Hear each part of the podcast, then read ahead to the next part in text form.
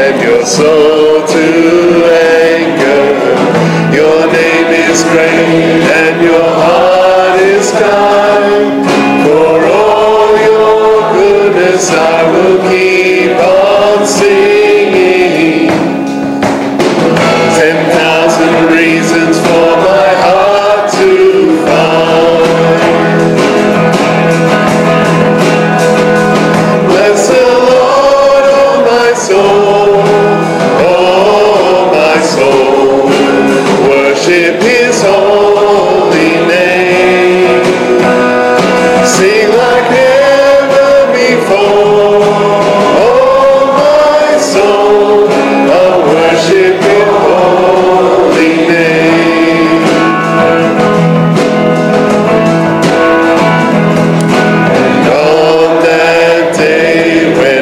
strength is failing, the end draws near and my time has come. For still my soul will sing your praise unending.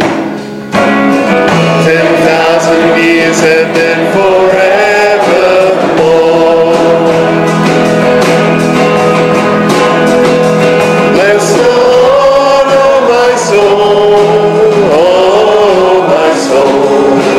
Worship His holy name. Sing like never before. Oh, my soul, I'll worship Your holy name.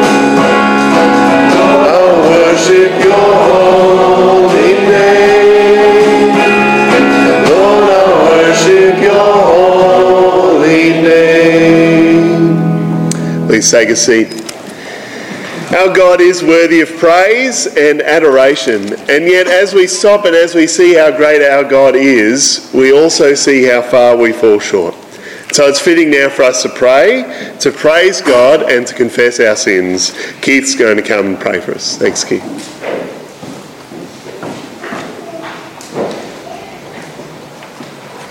Good morning, everyone. Uh, today we're going to be looking at uh, Paul's words at the end of chapter one in Colossians, so I thought I'd lead us in prayer based on Paul's great prayer at the start of that chapter. Uh, so let's pray together. Our Heavenly Father, we do indeed have so many reasons to give you thanks and praise. We praise you for your Son, the Lord Jesus. In him and through him and for him, you created everything that exists. From all that we see before us with our own eyes to the farthest reaches of the universe and the unseen spiritual powers and authorities, all of them owe their existence and their allegiance to him. Father, through him you created us. We owe him our praise and our obedience, but we confess that we haven't given them. Instead, in our sin, we've been hostile to him. We've lived lives filled with evil deeds, sinning against you and so sinning against others. Father, we've failed to fulfill the greatest commandments. We haven't loved you with our whole heart, and we haven't loved our neighbour as ourselves. And so we've alienated ourselves from you. Father, we repent and we're sorry for our sin. And we praise you that Jesus isn't only the firstborn of creation, but is the firstborn from the dead. Thanks that in his death on the cross we have the assurance that you've fully and freely forgiven us, that we have now been reconciled to you, and that his blood washes us clean, so that now he presents us holy and blameless before you. Thank you for the hope that Jesus gives us in his death and resurrection. And so, Father, we pray as people who have been redeemed and reconciled to you by your Son, that you would fill us with the knowledge of your will. Fill us with the wisdom and understanding that your Holy Spirit gives, so that we'd know what pleases you and so put it into practice in our lives. Help us withstand the temptations that surround us and even come from within us, and instead turn our hearts and minds to what pleases you. As we grow in that knowledge, help us to live it out, living lives that are entirely pleasing to the Lord Jesus. Help us to honour him in our thoughts, our words and our actions. Help us to bear fruit in good works. You've redeemed us to do good works in your name. Help us to do them in a way that brings honour and glory to you. Help us grow more and more in our knowledge of you. Make us people dedicated to knowing you in your word, and let that compel us to more and more obedience. Father, please strengthen us for great endurance and patience. Help us to be people of stamina, resisting the pull of temptation, and helping us hold fast to you when we suffer for being known as followers of Jesus. And finally, Father, help us to be continually full of thanks to you. We were living in the domain of darkness, alienated from you and full of hostility towards you. We deserve nothing but your wrath, and yet you've transferred us into the kingdom of your beloved Son, in whom we have redemption, the forgiveness of sins. Father, how can we not be thankful to you? How can we not live lives that show we've been made new in Christ? And so we ask that by your Holy Spirit you would help us in all these things, so that we might live lives that bring honour and glory to the Lord Jesus who saved us. It's in his name that we pray. Amen.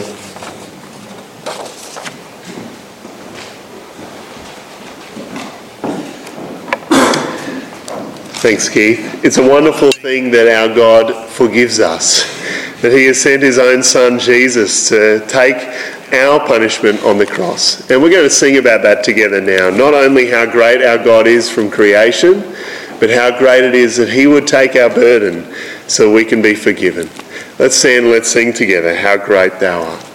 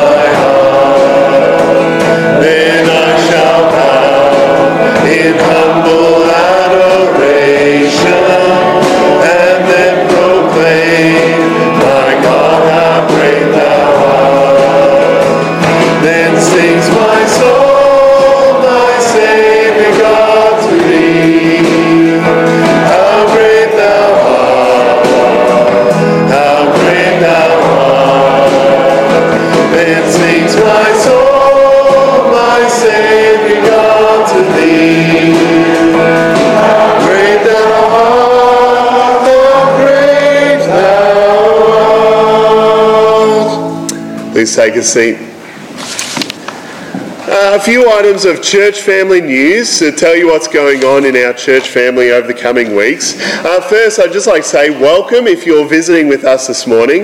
I hope you feel welcome and encouraged, and that uh, you'll leave feeling encouraged at the end of the service. Uh, if you would like to get to know us better, and for us to get to know you better, um, please have a think about filling out one of these little blue cards. You'll find it around on the seat somewhere.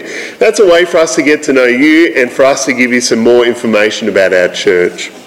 A couple of things to know about. I hope you got one of these uh, handouts on the way in. There are just a few things to note in the front there. Today is our Vision Sunday, and so after, straight after the service, we'll be having a short meeting together as a congregation to discuss our mission, values and vision that we've worked on over the last twelve months. Uh, and that's a chance for us to discuss that and hopefully to commit to that together. Uh, and straight after that, uh, we'll be having uh, there'll be a light morning tea, but the main event will be a barbecue lunch together. That's a great chance for us to celebrate what God has done amongst us over the last year, and also to look forward together to the next three years and what God's going to do. So please do stick around for that. Everyone is welcome, whether you're visiting or part of our church family. Saint John's Kids is back on again this morning. Good news, kids. Uh, and that'll be uh, straight after the kids' talk.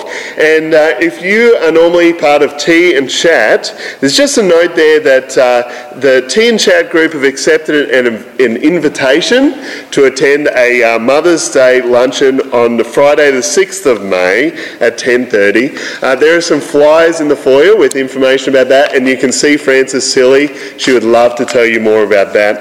And Uh, I do believe you need to R S V P, is that right, Frances? It would be a help. This is the library. It would be a, a big help, so please go and have a chat to Frances about that if you'd like to attend.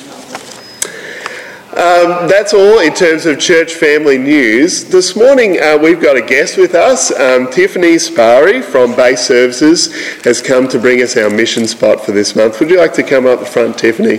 And uh, and she's got some things to share with us about uh, Base Services and their ministry. I should make some space for you here, Tiffany, should I? Oh, it's all good. Hey everyone, it's fantastic to be here today. Can everyone hear me?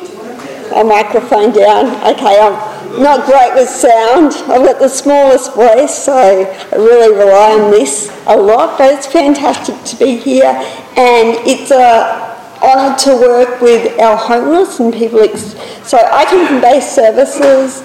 Um, since nineteen ninety-three, we've been providing support and assistance to people who are experiencing or at risk of homelessness in Toowoomba.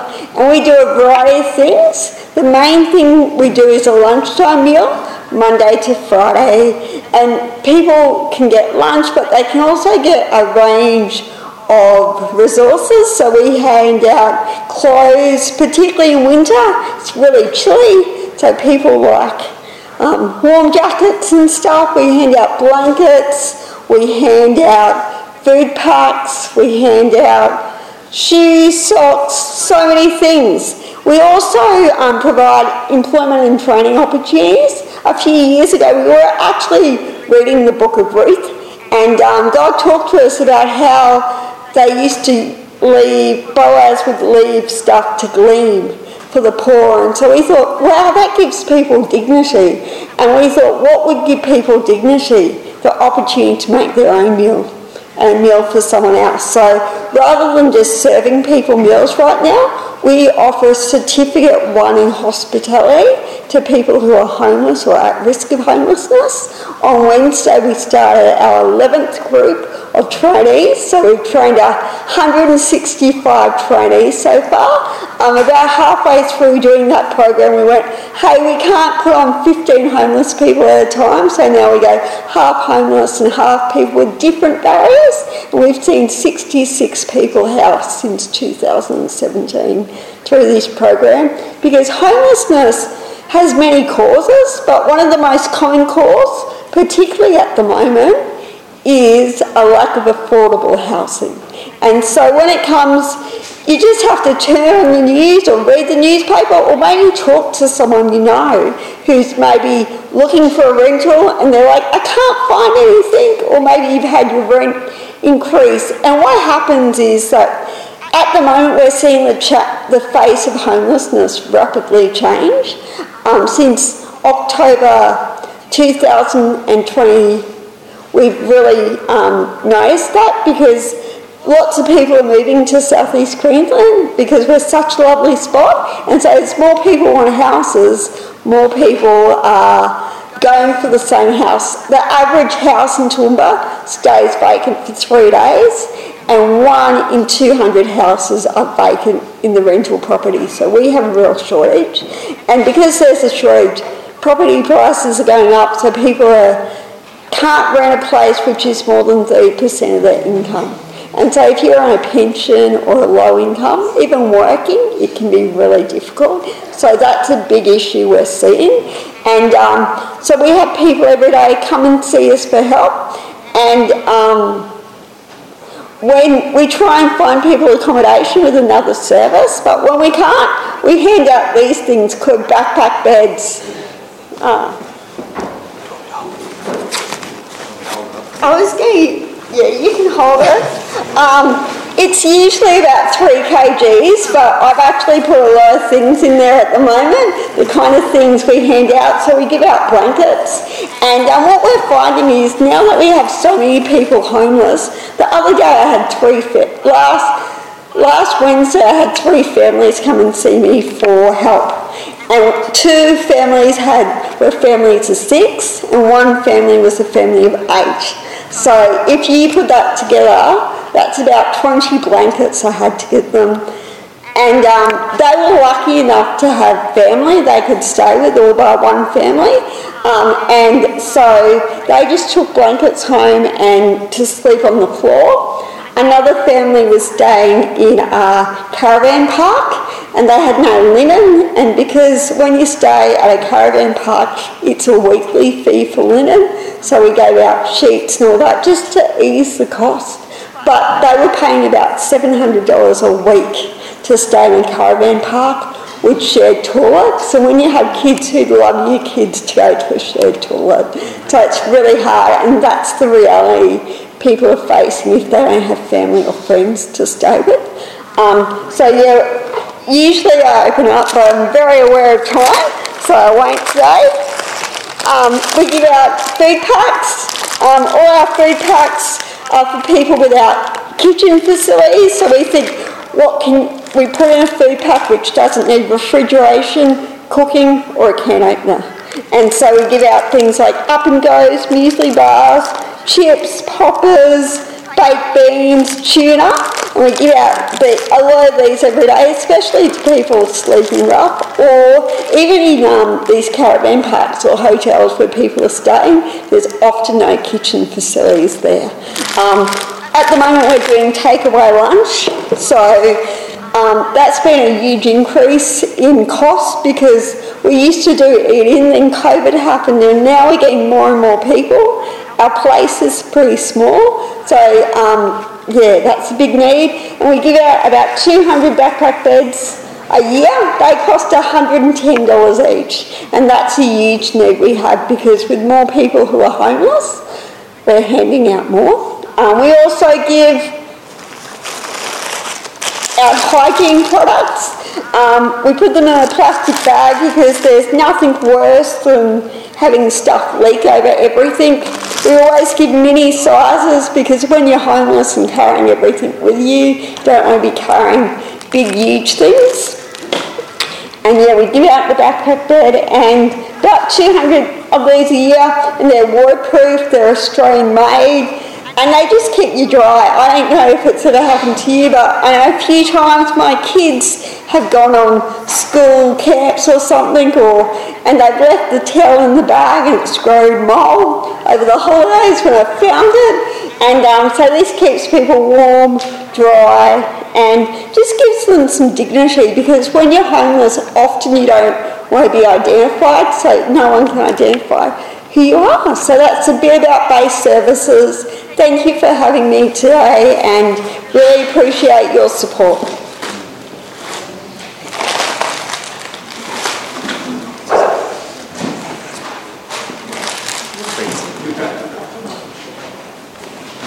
How can we pray for you, Tiffany?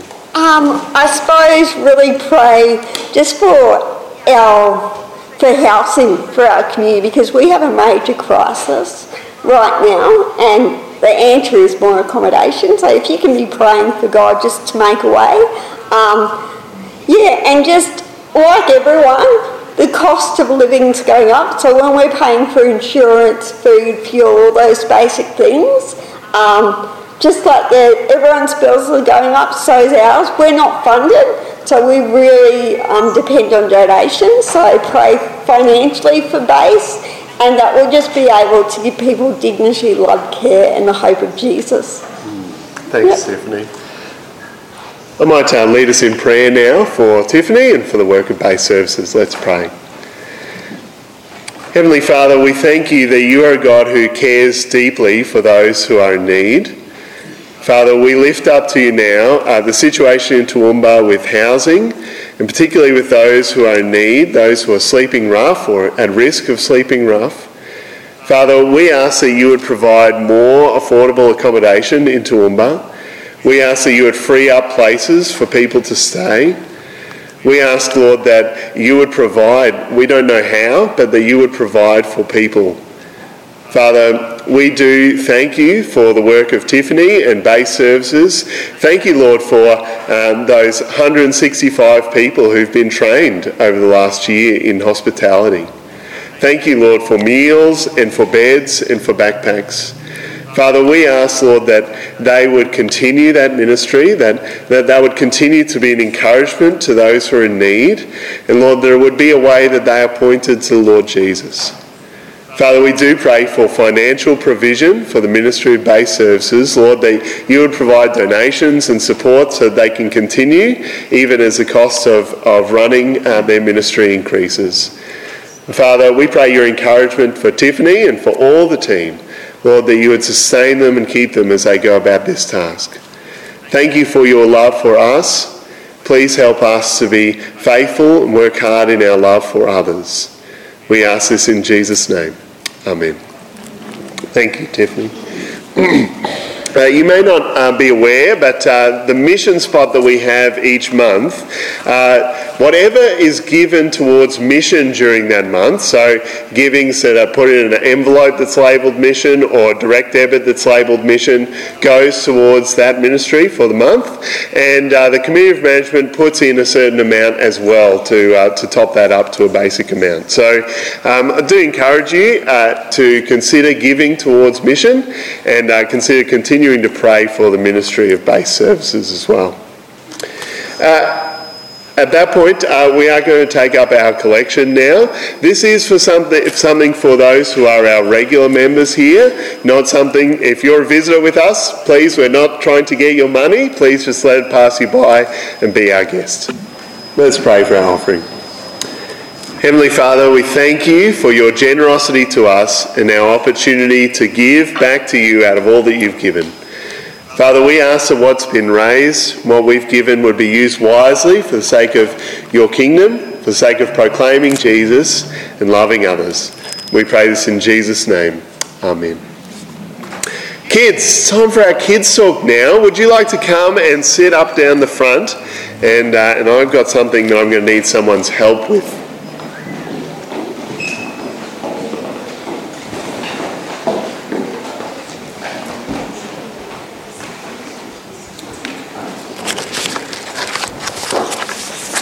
Morning, kids. How are you this morning? Are you ding or bum-bum? Ding. Ding. Oh, that's good. I'm really glad to hear that.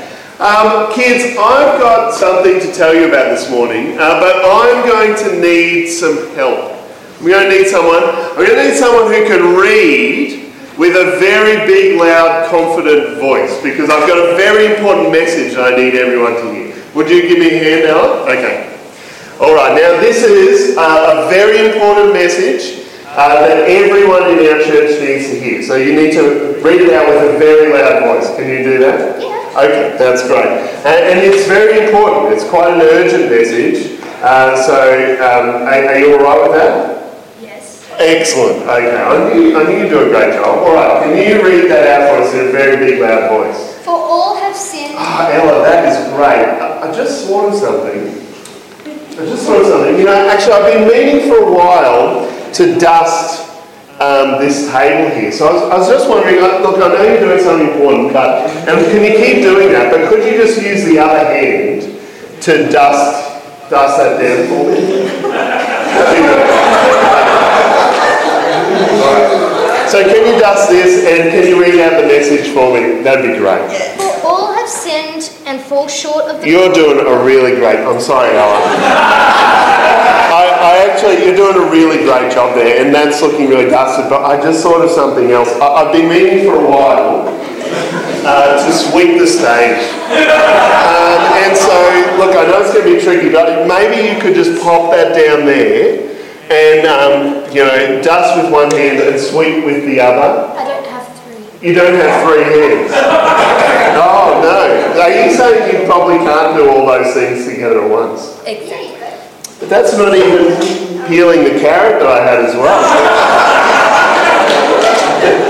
That requires two hands. That requires two hands. You could hold the paper in your toes and read and peel. You ready? You see them wearing shoes. Oh, that is a really good point. Now, just hold on there for a second because I will get you to do this important task. But kids, I wanted to point out to you, do you know, it can be really hard to do more than one thing at a time, can't it? And when there's a really important job that you have to do, it's very easy to get distracted with doing a whole bunch of other things. Things that might even be good things, like dusting down the the, uh, the table here and sweeping the stage, although I don't know if the stage really needs sweeping. It is carpet, that's right. Uh, it can be easy to be distracted by really important things, but then those things stop us from doing the thing that's really important. Do you know what it is? Jesus has given us a task that is really important. Do you know what that really important task is that he's given us? Any ideas? What do you reckon, Charlie? Not sure? What do you reckon? To love him. To love him, that's exactly right. And, and to tell people something. To do things one by one. You do things one by one, yeah. And we've got a message to tell people. A message to tell people about Jesus and about what he's done for us. And it's very easy when we've got this very important message to tell everyone for us to get distracted with doing other things, even things that are good. But those things might stop us from being able to do the really important thing. Is that what happened with Ella? Could she read the message and sweep the and do this at the same time? And peel the carrot? No. No, she couldn't. But what happens when she focuses on her task? Could you read it out for us? And I promise I won't interrupt you this time. For all have sinned and fall short of the glory of God, and are justified by his grace as a gift, through the redemption that is in Jesus Christ Jesus, whom God put forward as a... propitiation. That's a hard word. Propitiation by his blood to be received to be received by faith. Romans three twenty three verse twenty five. Wonderful. Can we give Ella a clap? Did you see how much easier it was when Ella was able to just focus on her task? And that was an important message that we needed to hear, an important message about Jesus and what he's done for us.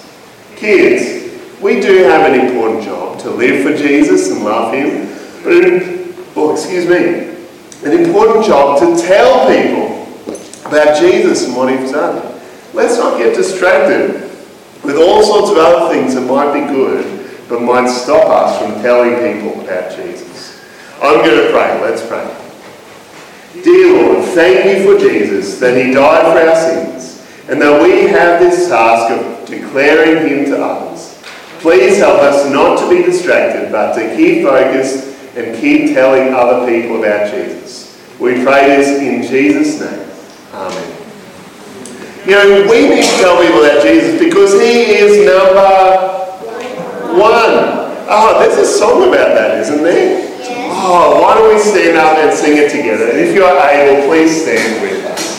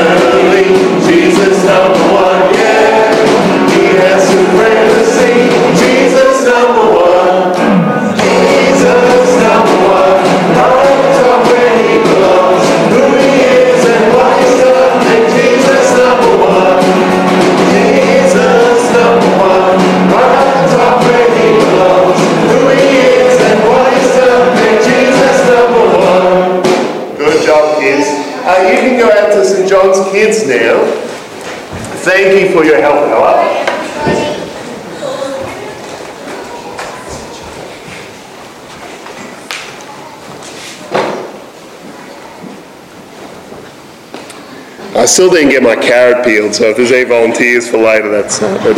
No. Let's. Uh, we're going to come to our God in prayer now. Let's pray. Our Heavenly Father, we thank you for your mercy and grace to us in Jesus. Thank you that although we were your enemies, rebels against you, facing your right judgment because of our sin, you send your own Son to suffer and die for us, to rise in victory on the third day.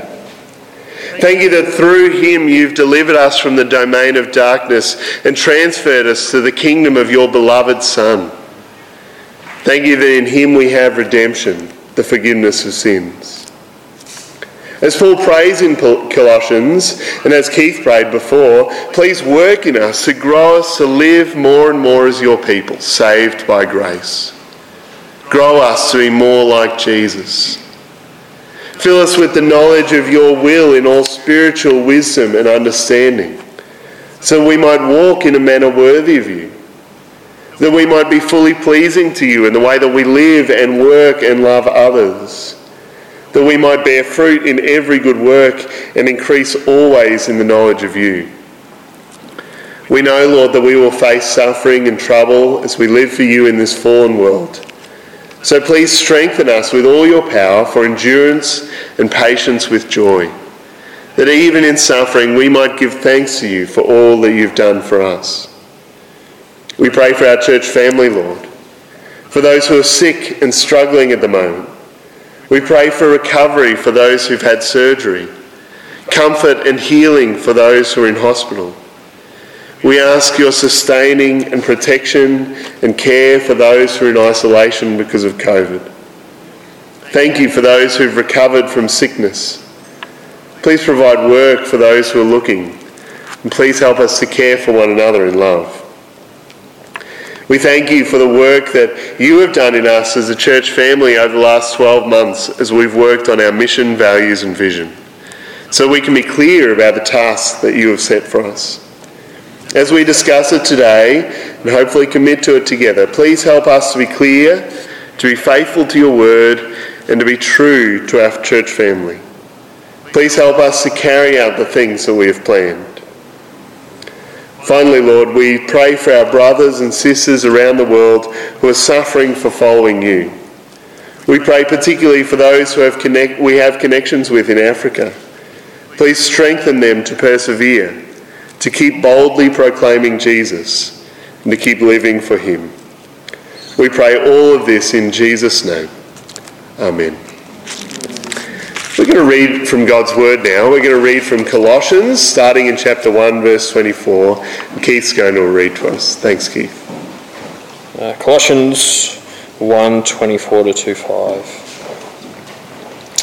Now I rejoice in my sufferings for your sake, and in my flesh I'm filling up what's lacking in Christ's afflictions for the sake of his body, that is the church, of which I became a minister according to the stewardship from God that was given to me for you, to make the word of God fully known, the mystery hidden for ages and generations, but now revealed to his saints.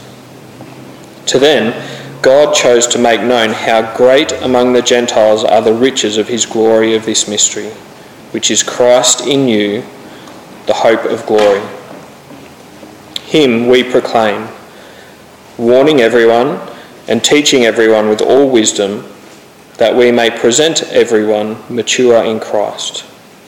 For this I toil, struggling with all his energy that he powerfully works within me. For I want you to know how great a struggle I've had for you and for those at Laodicea, and for all who've not seen me face to face, that their hearts may be encouraged, being knit together in love, to reach all the riches of full assurance of understanding and the knowledge of God's mystery which is in Christ, in whom are hidden all the treasures of wisdom and knowledge. I say this in order that no one may delude you with plausible arguments. For though I'm absent in body, yet I'm with you in spirit, rejoicing to see your good order and the firmness of your faith in Christ.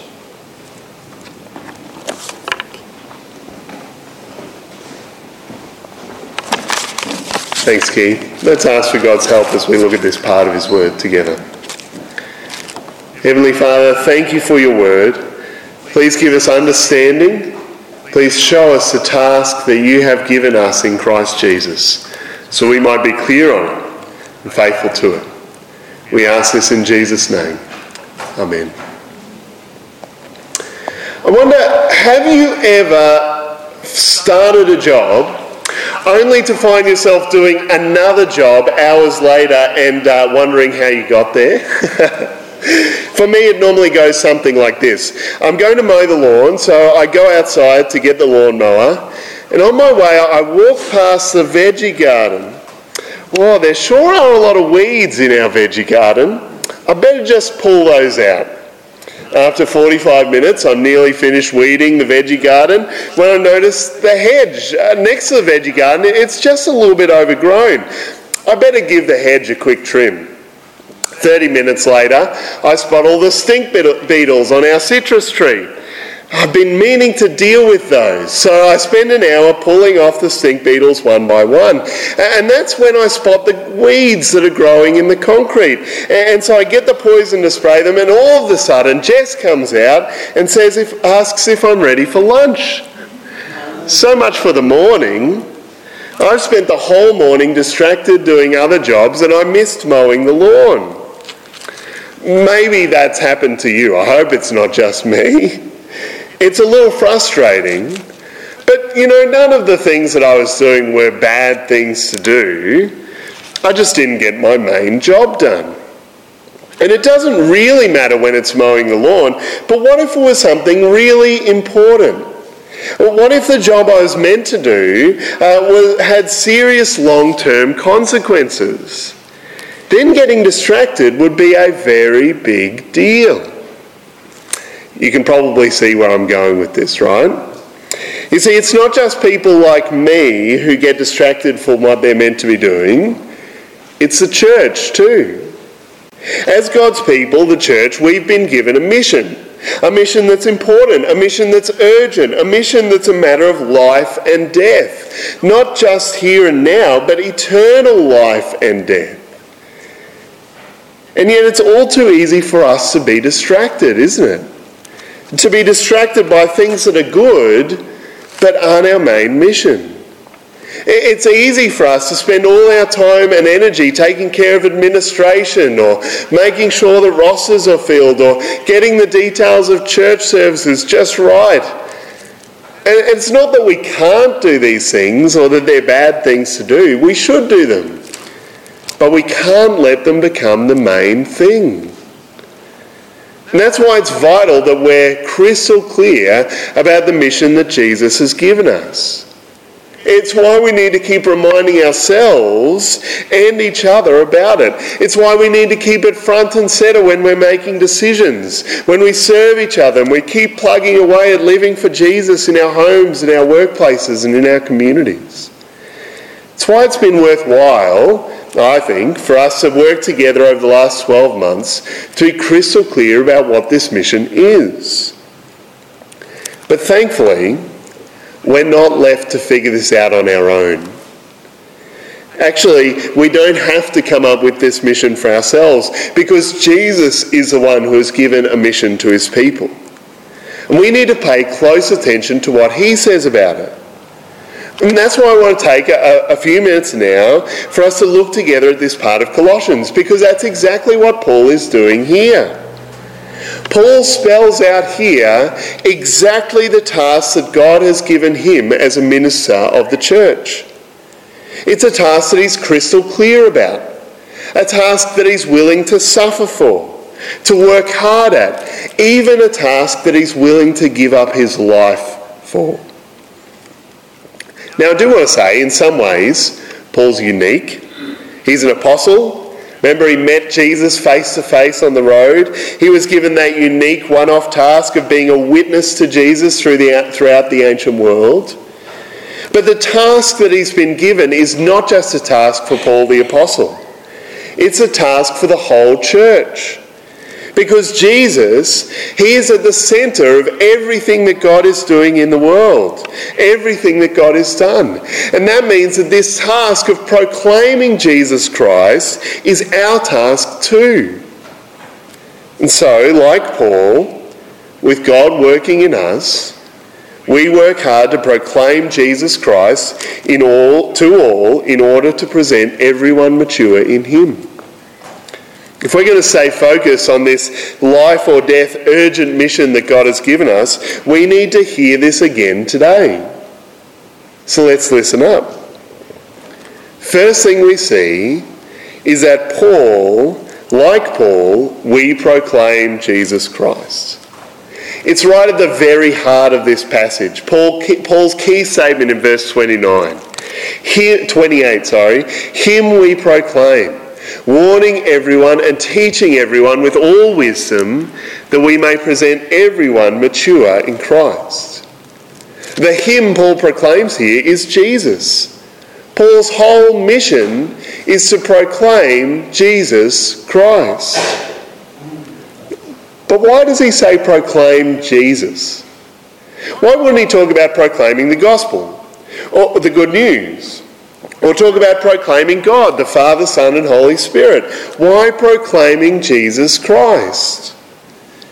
Well, it's all because Jesus is the centre and focus of God's great plan of salvation.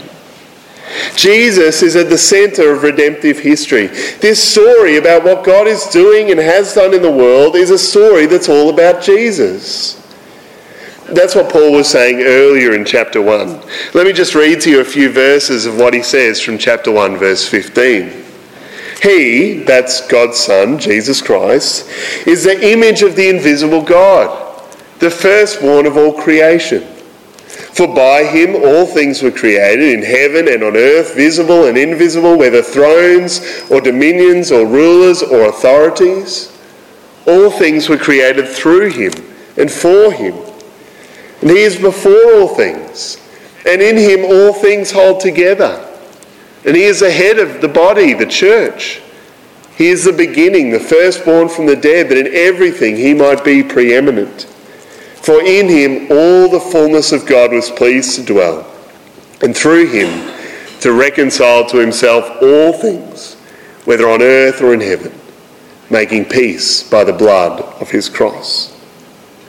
See what Paul's saying? It's huge. He's saying that all of history is about Jesus, God's Son. Creation is about him. He was there before creation. Everything that exists was made by him, and it was made for him. And not only that, but he sustains all things. They all hold together in him. And salvation is about him too. He's the head of the church, his body. He's the firstborn from the dead so that he might be preeminent. He's reconciled to himself all things, making peace by his blood shed on the cross. See, from creation to new creation, God's great plan of salvation is centred on Jesus, God's Son. Paul says it too in the passage we just read. He's suffering for the sake of the church because God has given him a mission, a message to proclaim. See it in verse twenty-five. Of which I became a minister, according to the stewardship from God that was given to me for you, to make the word of God fully known, the mystery hidden for ages and generations, but now revealed to his saints. To them God chose to make known how great among the Gentiles are the riches of the glory of this mystery. We'll come back to that in a second. Paul's job is to make the word of God fully known. And what is that word? Paul says it's a mystery. Now, when the Bible uses the word mystery, it doesn't mean something strange or mystical that we can never understand. It's more like how we use the word when we talk about a murder mystery. At the beginning of the story, it's all a mystery. We don't know what's going to happen. But by the end of the story, everything has been revealed. We know the answer. When the Bible talks about a mystery, it's talking about something which was hidden but is revealed. The Word of God is a hi- mystery that was hidden but now revealed, hidden for ages but now revealed to His saints. God has made known to them how great are the riches of the glory of this mystery. But what is it, Paul? You keep building it up. What is this mystery? See the last part of verse twenty-seven. Which is Christ in you, the hope of glory. The Word of God, this great mystery, is all about Jesus Christ. Paul packs so much into these few words. We won't do it justice today, but remember that Christ isn't just Jesus' last name. It's a title. It means God's promised King. The one God promised would come and rescue his people Israel. The one who will rule forever over all things. And Jesus is this King. And the mystery is that now, through faith in Jesus Christ, Christ, the promised King of the Jews, is now in the Jewish and Gentile believers in Colossae. In fact, Christ is in all those who believe around the world. See, through faith in him, Jews and Gentiles alike are joined to Jesus. He lives in us by his Holy Spirit. And so we get to share in everything that is his because of his death and resurrection. Forgiveness, adoption, eternal life, the sure and certain hope of future glory with him when he returns to set all things right. They are ours because we're joined with Jesus in faith and he is in us. See, Jesus Christ is the great mystery of God, hidden for ages past, now revealed, so that through faith in him we might have sure hope.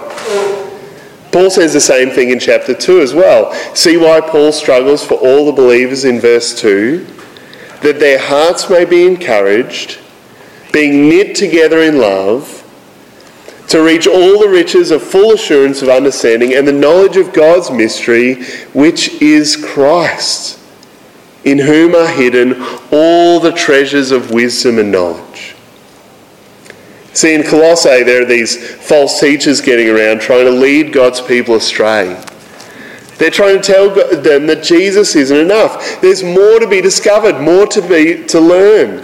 They're leading them astray with fancy philosophy and human traditions, or trying to anyway. Traditions about certain things you can eat or drink or special days to celebrate. But Paul's having none of that. See, he's saying all the treasures of wisdom and knowledge are found in Jesus Christ. You don't need more than him to know God or to live for God. If you have faith in Jesus, you have it all. That's why Paul's whole mission is proclaiming Jesus Christ. Jesus is at the centre of God's whole plan of salvation, from creation to Jesus' death and resurrection to the new creation when he sets all things right. It is all about Jesus. And so proclaiming Jesus is our mission too. When Jesus sent the disciples out to make disciples by proclaiming this good news in Jerusalem, Judea, Samaria, and to the ends of the earth, he was setting the outward trajectory of the church. We are always to be proclaiming Jesus Christ to the ends of the earth until he returns. That's our task. Now, we read verse twenty-eight before, but just look at it again and notice a couple of things about how Paul does this. First, notice that he's proclaiming Jesus to everyone. You see it there twice, three times? He's warning everyone and teaching everyone to present everyone. Now, that includes people who haven't heard yet. For Paul, this was the Gentiles. He was constantly planning and scheming and working hard to proclaim Jesus in places where no one had heard about him yet. And it makes sense, right? Because Jesus is reconciling all things to himself through the cross. Jesus is the promised king, not just of the Jews, but for the whole earth, for all those who trust in him. And so Paul's going out and proclaiming it. For Paul, that's the Gentiles. For us, it's our neighbours. For our family who don't know Jesus, our friends, the people we meet at the shops, the other parents at school, our work colleagues, the people who live around us, wherever we are, who don't yet know Jesus. Our mission is to be proclaiming Jesus Christ to everyone. We must not lose sight of that. But everyone includes Christians too. See, the good news of Jesus is not something that you hear and then move on from when you trust in Jesus. It's something we all need to keep hearing over and over and over again. So Paul is proclaiming Jesus in places where no one has heard about him, but he's also writing letters like Colossians to proclaim Jesus Christ to people who already know him. He's proclaiming Jesus Christ to all. And that's our mission too. Not just proclaiming Jesus Christ out there, but in here. To be speaking the gospel to each other every chance we get. To be singing it together. To be reading God's word together and seeing how it shows us more about Jesus and what he's done. To be praying in response to the gospel. It's what we're doing when we meet here every Sunday. We do it during the week in our growth groups and in youth group and in Saint John's Kids. We do it on our own as we read the Bible and pray, and we do it together when we meet. For Paul, this includes both warning and teaching. Warning that because Jesus Christ is Lord, because he died for our sins and risen again, God calls everyone everywhere to repent. He's coming again to judge the living and the dead. And in his mercy, we have a chance now to repent and to trust and find hope in him. He's warning that following Jesus is costly. It will mean turning away from sin, sin that you might enjoy. It will mean being willing to give up everything else, but it will be worth it. And teaching. Teaching about who Jesus is and what he's done. Teaching about all Jesus has commanded us to do in response to what he's done for us. Teaching about how Jesus reveals God to us. This is our mission too. We're proclaiming Jesus Christ to each other and to those who don't yet know him. Proclaiming Jesus Christ to everyone. And all this has one great goal. Paul says it at the end of the verse. To present everyone mature in him.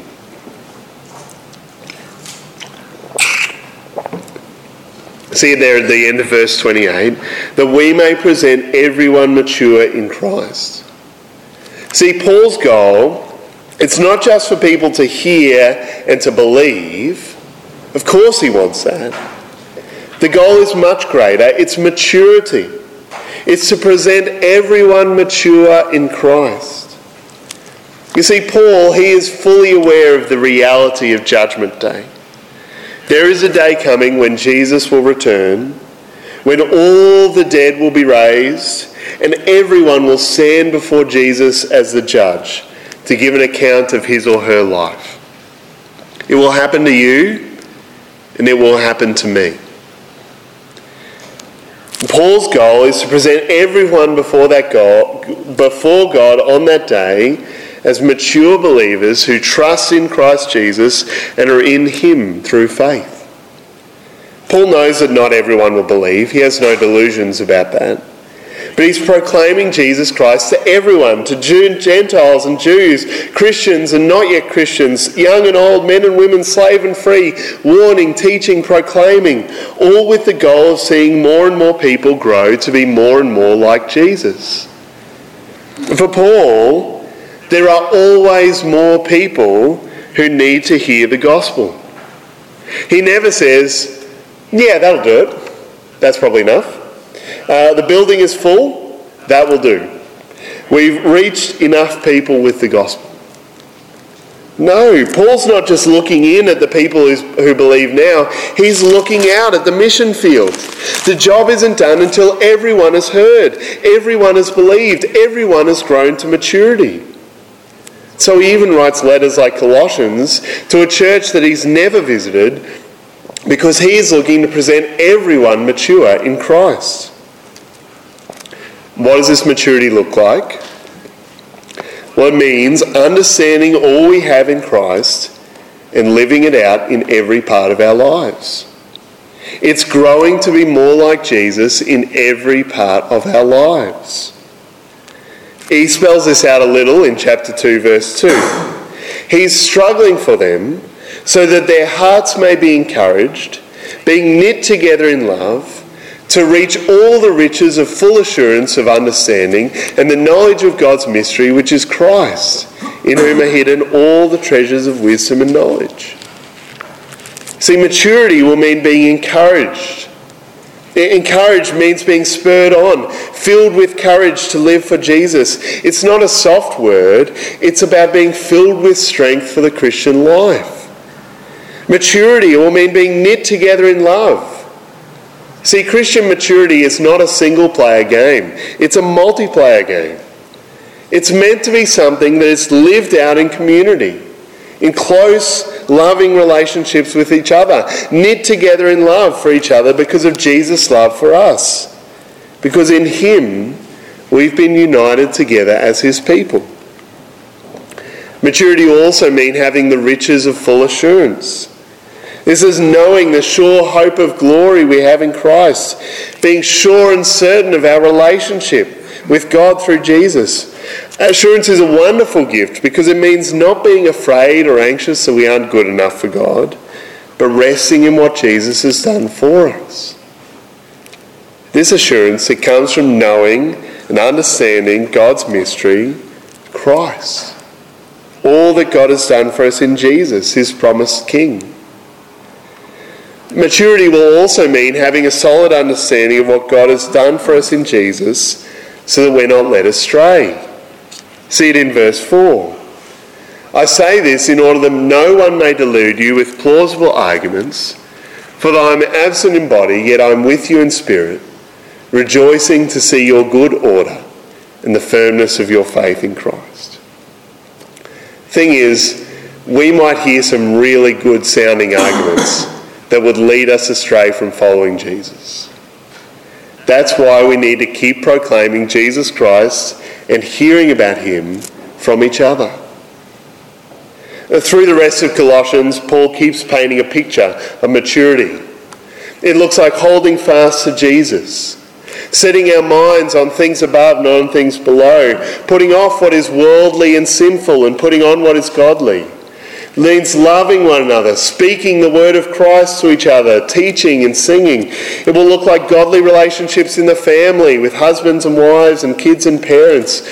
Maturity will look like living out godliness in every part of our lives.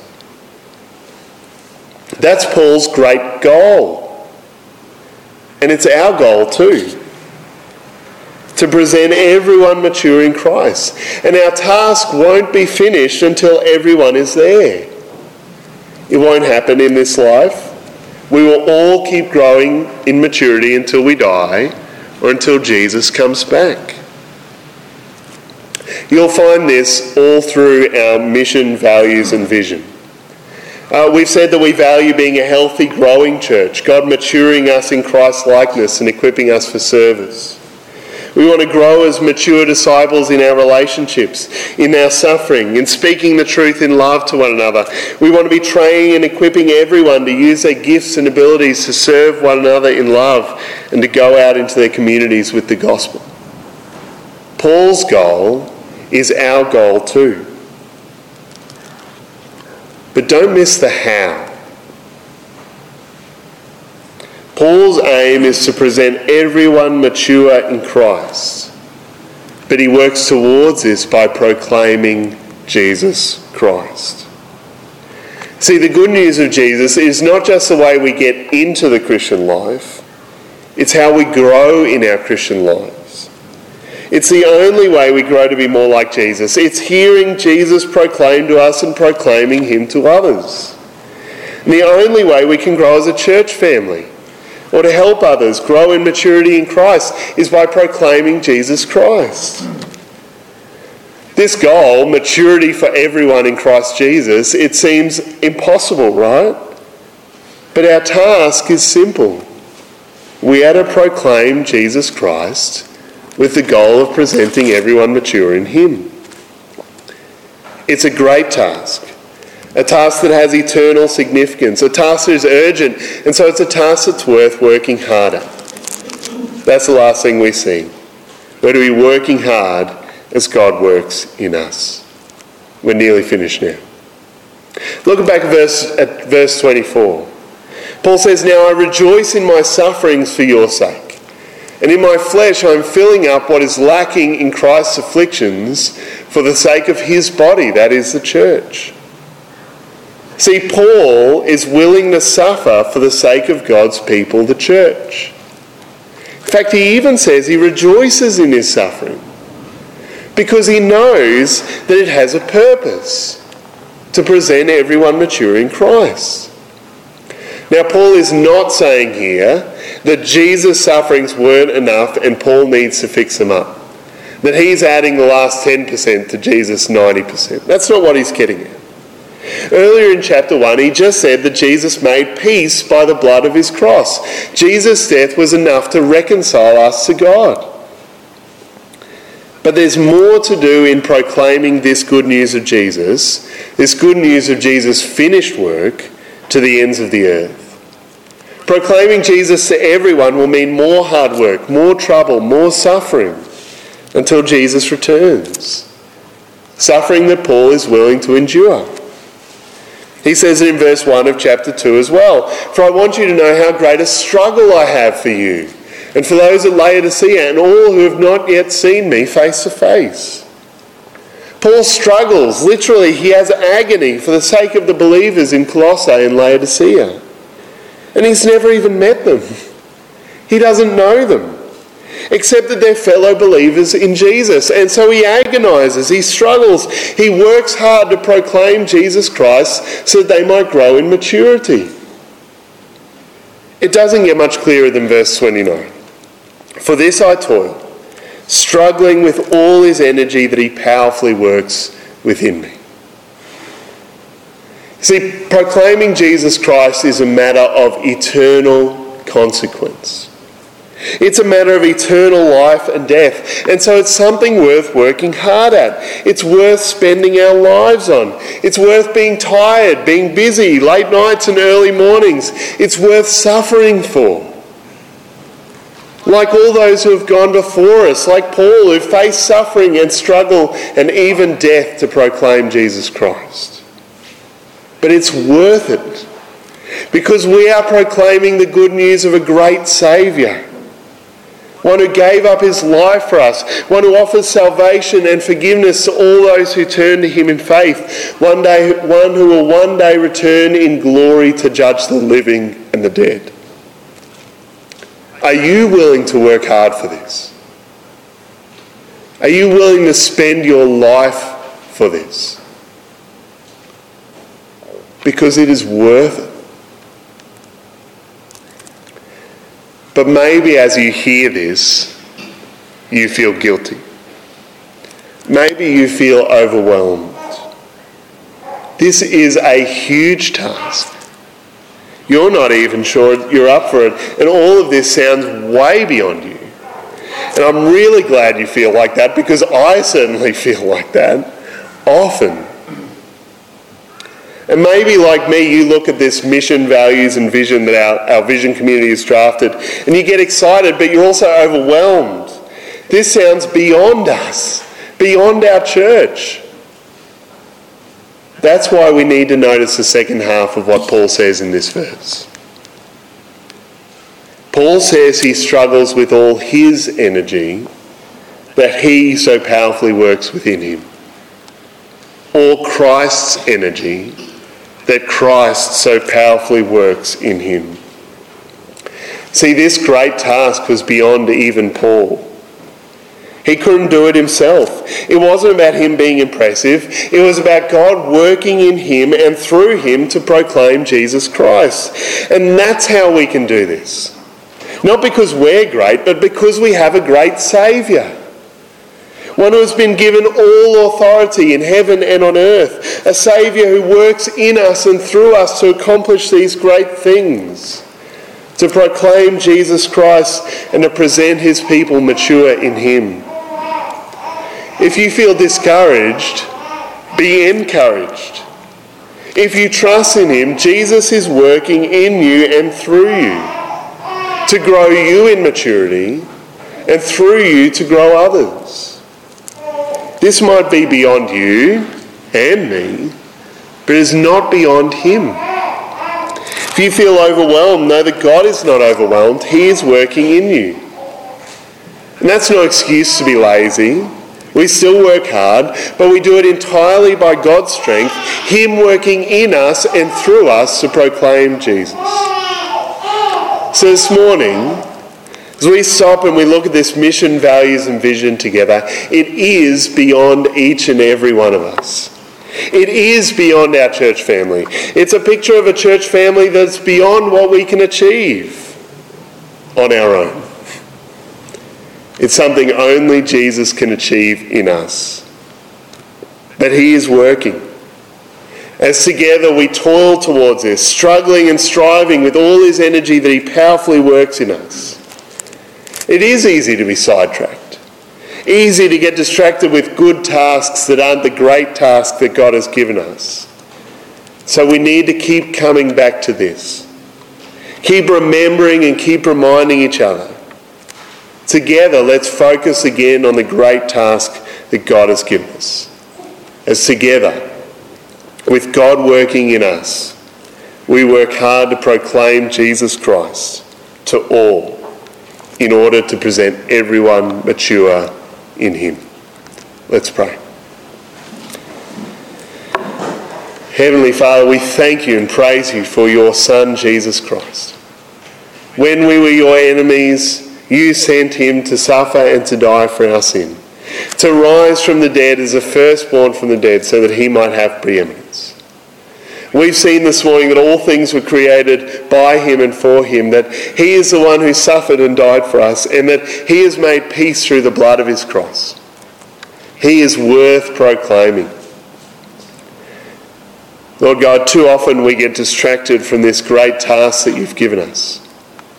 Forgive us, Lord. Thank you that you are working in us by your Spirit. Please work in and through us so we might proclaim Jesus Christ to present everyone mature in him. We ask this in Jesus' name. Amen. We're going to sing together now. In Christ alone our hope is found. Please stand and sing together.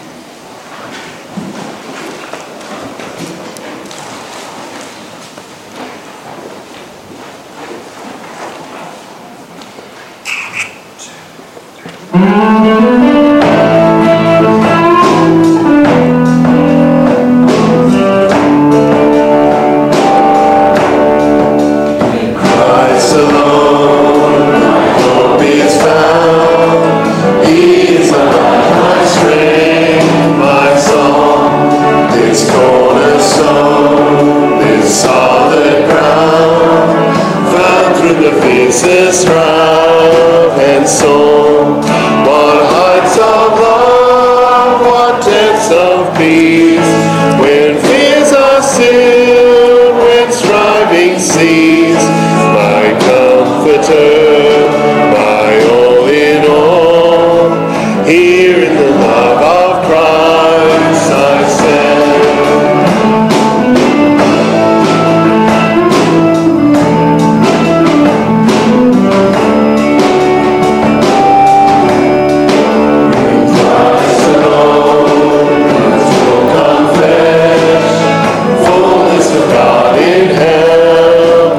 same, whose gift of love and righteousness from all ones he came to save, till on that cross as Jesus died, the wrath of God was satisfied, for every sin our King was laid, here in the hands of Christ.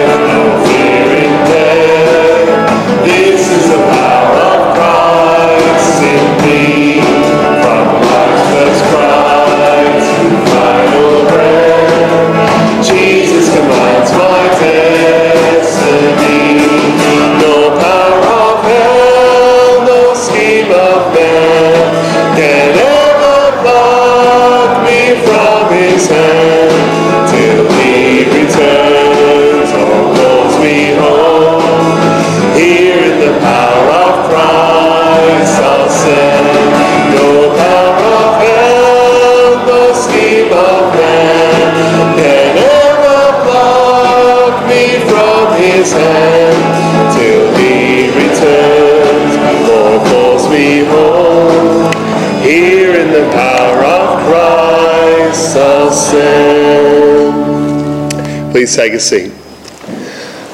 I hope this morning you've been encouraged and challenged by God's word, by Jesus, the one that God has declared to us, the one that uh, who all God's plan of salvation centres on him, the one who died for our sin to reconcile us to God.